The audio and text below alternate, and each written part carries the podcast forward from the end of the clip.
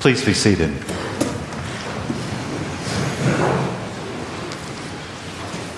Let us now turn to God's Word. Before we do, though, let us ask Him to illuminate our hearts and minds. Let us pray.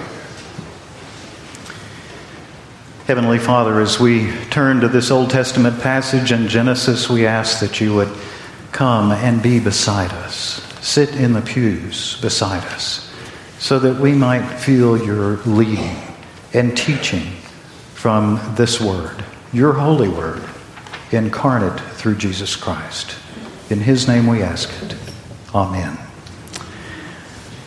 The Old Testament reading is from Genesis chapter 4, verses 1 through 16. If you'd like to follow along, you can find it on page 4 in the Pew Bible.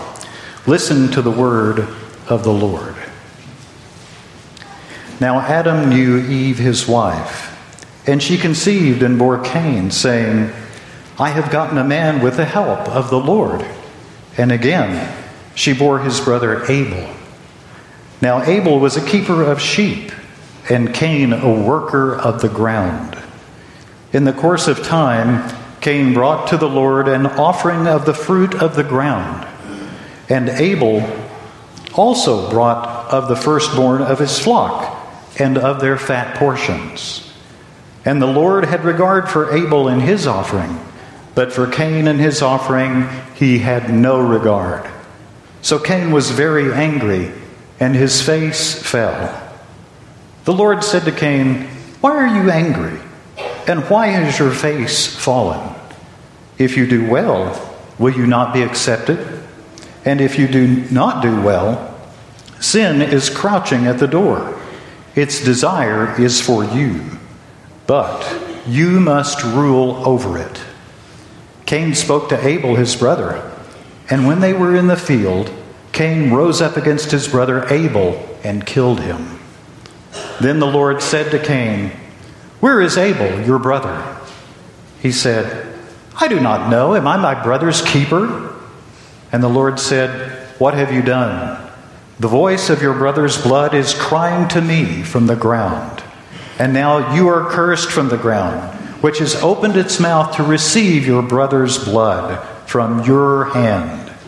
When you work the ground, it shall no longer yield to you its strength.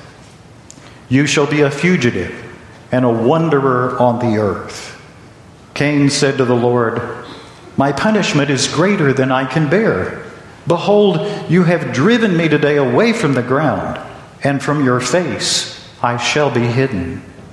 I shall be a fugitive and a wanderer on the earth, and whoever finds me will kill me.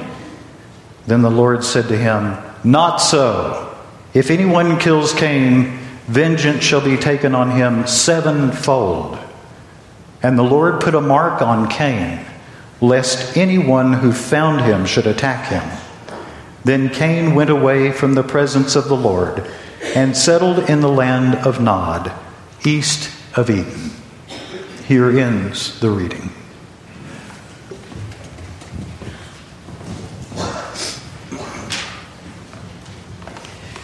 Today's New Testament reading comes from the book of Luke. It's Luke chapter 4, verses 1 through 5. If you have your Pew Bible, you can find it on page 1093. And it says this Jesus, full of the Holy Spirit, returned from the Jordan and was led by the Spirit into the wilderness for 40 days, being tempted by the devil. And he ate nothing during those days. And when they were ended, he was hungry. The devil said to him, If you are the Son of God, command this stone to become bread. And Jesus answered him, It is written, Man shall not live by bread alone. And the devil took him up and showed him all the kingdoms of the world in a moment of time, and said to him, To you I will give all this authority and all their glory, for it has been delivered to me, and I give it to whom I will. If you then will worship me, it will all be yours. And Jesus answered him, It is written, You shall worship the Lord your God, and him only shall you serve. And he took him to Jerusalem and set him on the pinnacle of the temple and said to him, If you are the Son of God, throw yourself down from here, for it is written, He will command His angels concerning you to guard you, and on their hands they will bear you up, lest you strike your foot against a stone.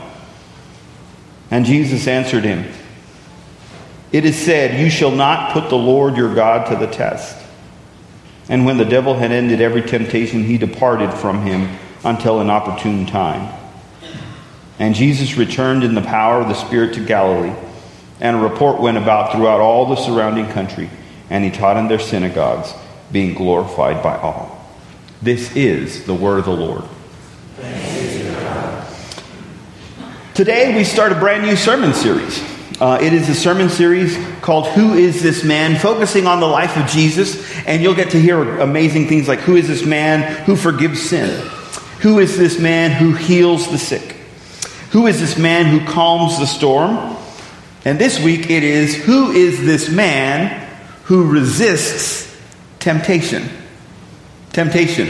That's a pretty good that's a pretty good theme to start off the brand new year with. I guarantee you all of you have made uh, New Year's resolutions. I have decided that my New Year's resolution this year is to eat more bacon. I'm pretty sure on that one I can't fail. But before I get too far into uh, talking about temptation this morning, I want to introduce you to a friend of mine. Uh, I want to introduce you to a friend of mine. Her name is Emerson. Emerson Byers. Will, will you come up, Miss Emerson? She is the daughter of Danny and Hannah Byers.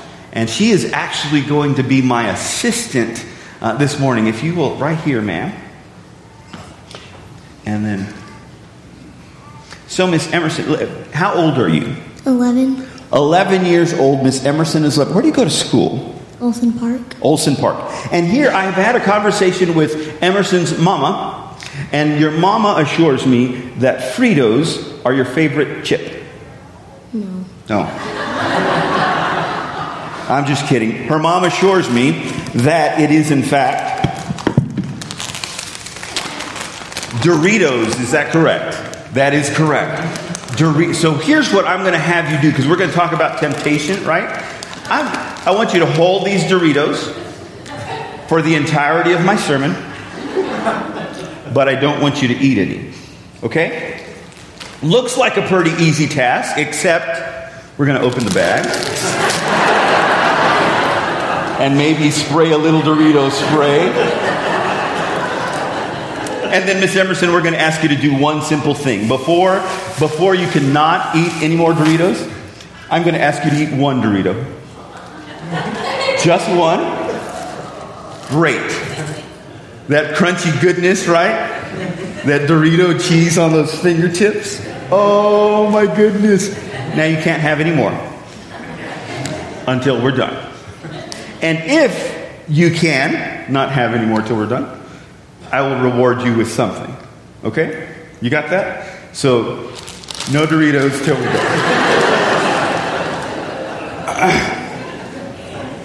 We've all made New Year's resolutions, and here's what we all know temptation is a part of our human existence. We're all tempted to different things, sometimes to Doritos, sometimes to lust, sometimes to pride or bitterness. It's a part of our human existence. As a matter of fact, it's as old as time itself. It's getting a little rough already. it's as old as time itself. In our Old Testament passage, we find the, the story of Cain and Abel. And Cain is told, Sin is crouched outside the door and it wants to have you. But you've got to resist. What's that all about? God is making abundantly clear to Cain that temptation is waiting just around the corner for each of us. Part of our human existence. As a matter of fact, I like the way our author Rita Mae Brown puts it. She puts it in very contemporary terms. Uh, she says, Lead me not into temptation. I can find it myself. it's part of our human condition. And the thing is, we see temptation as a test of our endurance. How long can I last before I absolutely have to have another Dorito? But it really isn't a test of our endurance. When temptation comes, it is not God trying to see how long we will endure. The truth is, when temptation comes, it's not a test of our endurance, but it is a test of our trust. How much does Miss Emerson trust Orlando? How much does Orlando trust God? We see it in the temptation of Christ. The enemy comes and tempts Christ. And what he is doing isn't, he's gone 40 days in the desert, 40 days even without eating. That's longer than really is physically possible without supernatural assistance. And so it isn't about how long Christ can do this, it's about does Jesus really trust the Father? And as you view temptation throughout 2017, and I guarantee you 2017 will be a year of temptation for all of us. Don't make it just about, hey, how long can I hold off? Make 2017 and those moments of temptation be about how much do I really trust God? We see it in the first temptation. In the first temptation, there's Christ not having eaten for 40 days, and the Bible says he's hungry. See, if I would have been right there and it would have been describing me, it wouldn't have said hungry, it would have said hangry. Because I get angry when I'm hungry. But Jesus was hungry. And then the tempter comes. And in this moment where he does not have food, the enemy says, You can do this on your own. See, uh, take my friend Emerson, for instance, right? Uh, right about now, she's wondering if she should go ahead and eat the Doritos. Because she knows that I've promised her something if she doesn't. Does she know what I've promised her? Maybe. Does she not know what I promised you? Who knows? Is what I've promised her better than what she already has? Maybe. Maybe. And now she's really considering. She's like, oh my. Does she trust Orlando enough to say, you know what? I'm going to believe that whatever you've promised me is good enough to meet my need. Jesus faced that temptation. He was hungry. The devil wanted him to make his own way instead of trusting the provision and timing of God. There's a verse out of Philippians 4:13, one of my favorite verses. Um, Philippians 4:13 says this: "I can do all things through Christ who strengthens me." I can do, and we see that, right? Maybe even Miss Emerson saying, I can do, I can, I can do this, right?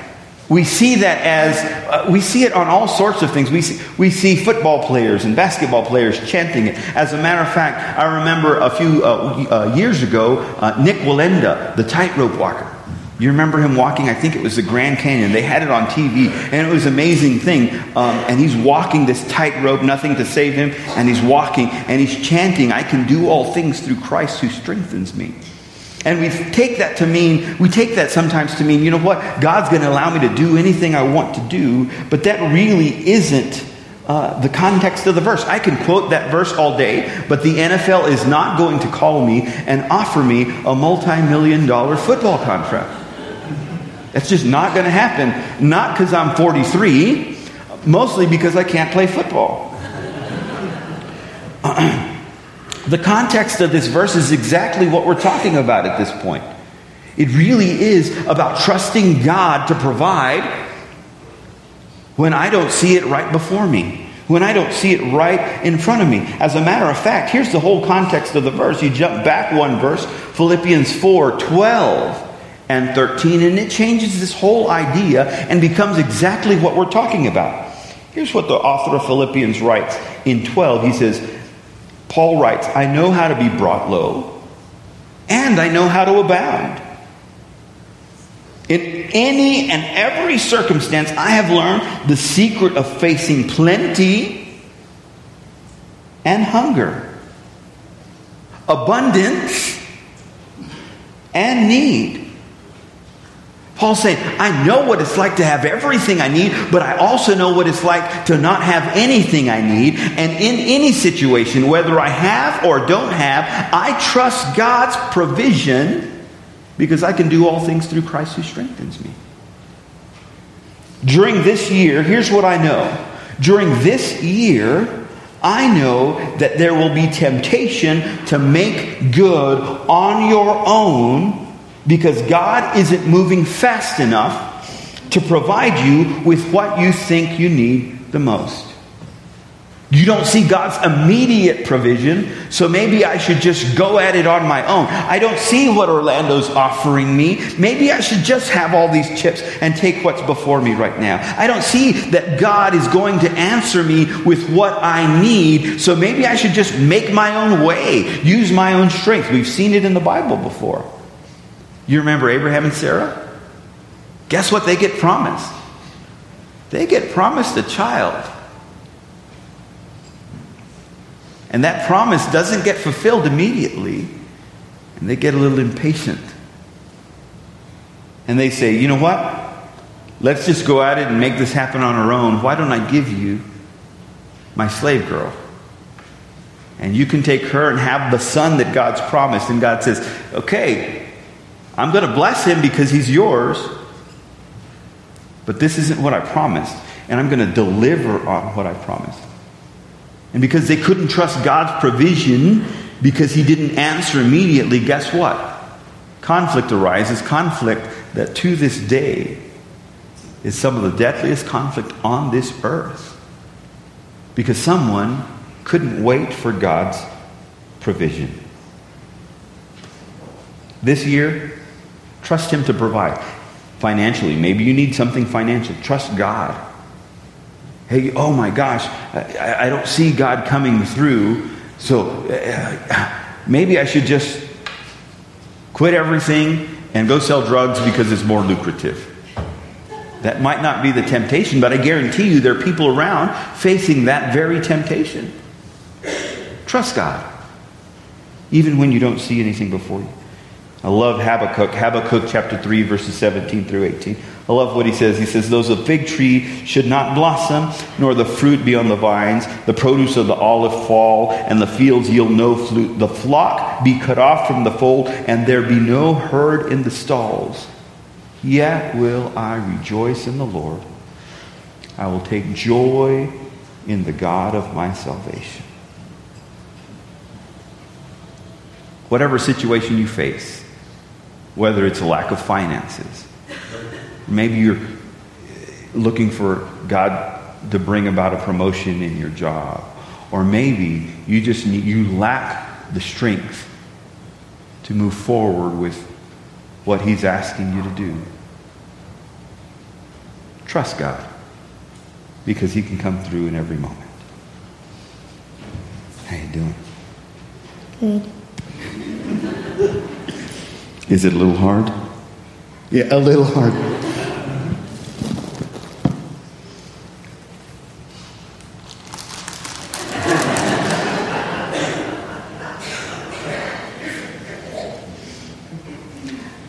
So it's about do I trust God in my need? Two, it's about do I trust Him even when I don't understand His plan? You've, you've been in church most of your most of your life, right? Maybe you've heard at least, surely at least a hundred sermons very easily. Probably, right? Very easily. Yeah. Your mom says yes, so you can say yes too. And so I'm pretty sure Miss Emerson is sitting here right about now thinking, hmm, I've seen more than a hundred sermons, and never, ever, ever have I seen a child sitting on stage with a bag of chips. That's probably right. Is that that's right? That's right. Does Orlando even know what he's doing? It is that idea of, I don't understand exactly how this is going, but sometimes you've just got to trust. In the temptation of Christ, here's what happens. When Christ is tempted, the enemy, the tempter, shows him all the kingdoms of the earth. These are mine to rule and reign over. And all you've got to do is bow down and worship me, and I'll give you all of this. And guess what? In the moment, if it were me, I would have. Re- Let's be honest. This is the temptation of Christ, and if Christ was not tempted, then we can't call it a temptation. So he had to consider do I do this the easy way? Because what the enemy is offering Christ is the easy way. All I've got to do is bow, and then all of this is mine. I don't have to die a bloody and gruesome, torturous death. If you give me the option, I'm going to do everything I can to avoid betrayal, humiliation in front of multitudes. It's going to be easy to take the path of least resistance. There are moments in our lives when we don't know that we trust God's plan because we don't understand it. There have been plenty of moments when I have not understood God's plan for my life. I said, God, I don't get it. I remember uh, a little more than 10 years ago leaving Baton Rouge, Louisiana. We were doing well in a church. The church was growing and thriving. And it felt nice and comfortable. And in the middle of that comfort, I remember God telling me, you know what, Orlando? It's time for you to pack up and go. I'm like, wait a minute, wait a minute, wait a minute, God, I don't get it. Things are going really well here. I'm comfortable. I'm happy. My family's happy. Why uproot us from where we've been for 10 years? And God said, it's time to go. And I said, God, I don't understand your plan. And quite frankly, I don't like your plan. But I trust you. I trust that if this is what you're asking of me, even though I don't get it, You've got something better in store for me. Even though I don't see it, I trust you. There's a verse out of Isaiah 55. Isaiah 55, verse 8 says this For my thoughts are not your thoughts, neither are your ways my ways, declare the Lord, declares the Lord. For as the heavens are higher than the earth, so are my ways higher than your ways, and my thoughts are higher than your thoughts. There will be moments in 2017 when God asks you to launch out in faith and you say, God, I don't understand the plan. And God said, God will tell you it's not your job to understand the plan. It's not even your job to like the plan. It's your, it's your job to trust God's plan, whatever it may be even doing what I'm doing presently, there is always this, this temptation, this question of do I trust God's plan? Most of my friends who started in ministry about the same time I did, they started working with high schoolers, and then now most of them have moved on into uh, pastoral ministry. I started in pastoral ministry, and now I have moved on to working with high schoolers. And I'm like, God, I don't get this but I trust you because your thoughts are higher than my thoughts. I can guarantee that in the coming year, there will be moments when you don't understand God's plan. But He's asking you to step out in faith and to trust Him. This year, trust His plan over your own. In those moments of temptation, trust His plan. In those moments of temptation, trust his provision. We doing all right? Getting a little, getting a little harder? Yeah. It's getting a little harder. If I had tissue, I'd, I'd wipe the sweat. Just, you're doing great, sweetie. You're doing great. So proud of you. So here's the thing. Jesus was able to trust God's plan and trust His provision. And that's what I'm asking you to do in 2017 trust God's plan and His provision. But why was Jesus able to do that? We really see that in the third temptation.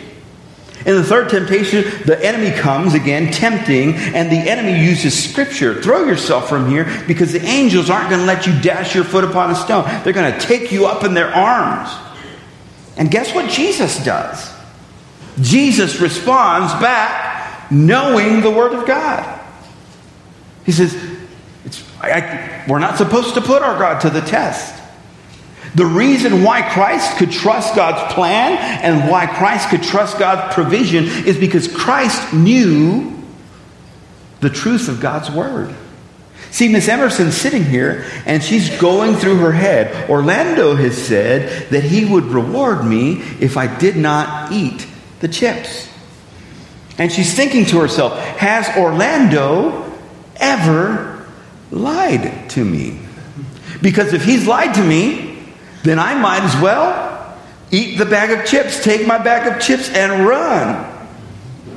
But if Orlando is a man of his word, and if he says he's going to reward me, do I believe that he's going to reward? Can I trust his word?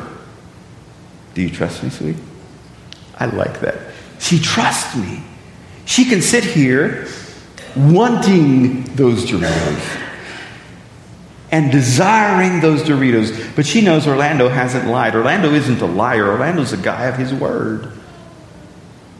When Christ used the Word of God, he knows that God is a God of His Word. He trusts the Word of God, and that enables him to overcome every temptation. I like Psalm 119. Psalm 119, verse 11 says this I have stored up your what? Your word in my heart. For what reason? That I might not sin against you. I've gotten into your word, so when those temptations come, I know the truth of what you say, and that allows me to defend myself and trust your plan and trust your provision. May that be your hope for 2017. I encourage you this year, more than any other year, get into the Word of God. Because when temptations come, whether it's a temptation to trust his plan or trust his provision or to believe him for a godly husband or a godly wife or to trust him as you are uh, as you maintain your business with integrity or to trust him as you move forward going into a ministry that he's called whatever it might be if you have soaked yourself in the word you're going to know how to trust him in any one of those moments of temptation in any one of those moments where those questions arise. 2017 will bring temptations, but I encourage you to get into God's Word.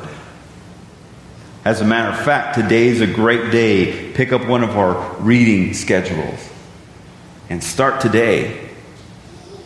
Get into God's Word. Trust His plan and trust His provision. So we're sitting here. We're back to my friend Emerson. She did a great job, didn't she? She did a great job. I think that's the most applause I've ever heard for someone who didn't eat chips. Was it hard? Yeah. Yeah, it was hard. Was it harder when I did this? But you did great. And here's what you get to do you get to keep this bag of chips. And you get enough to buy you a couple more bags of chips. Yes, absolutely. Here. Good job. You can both together.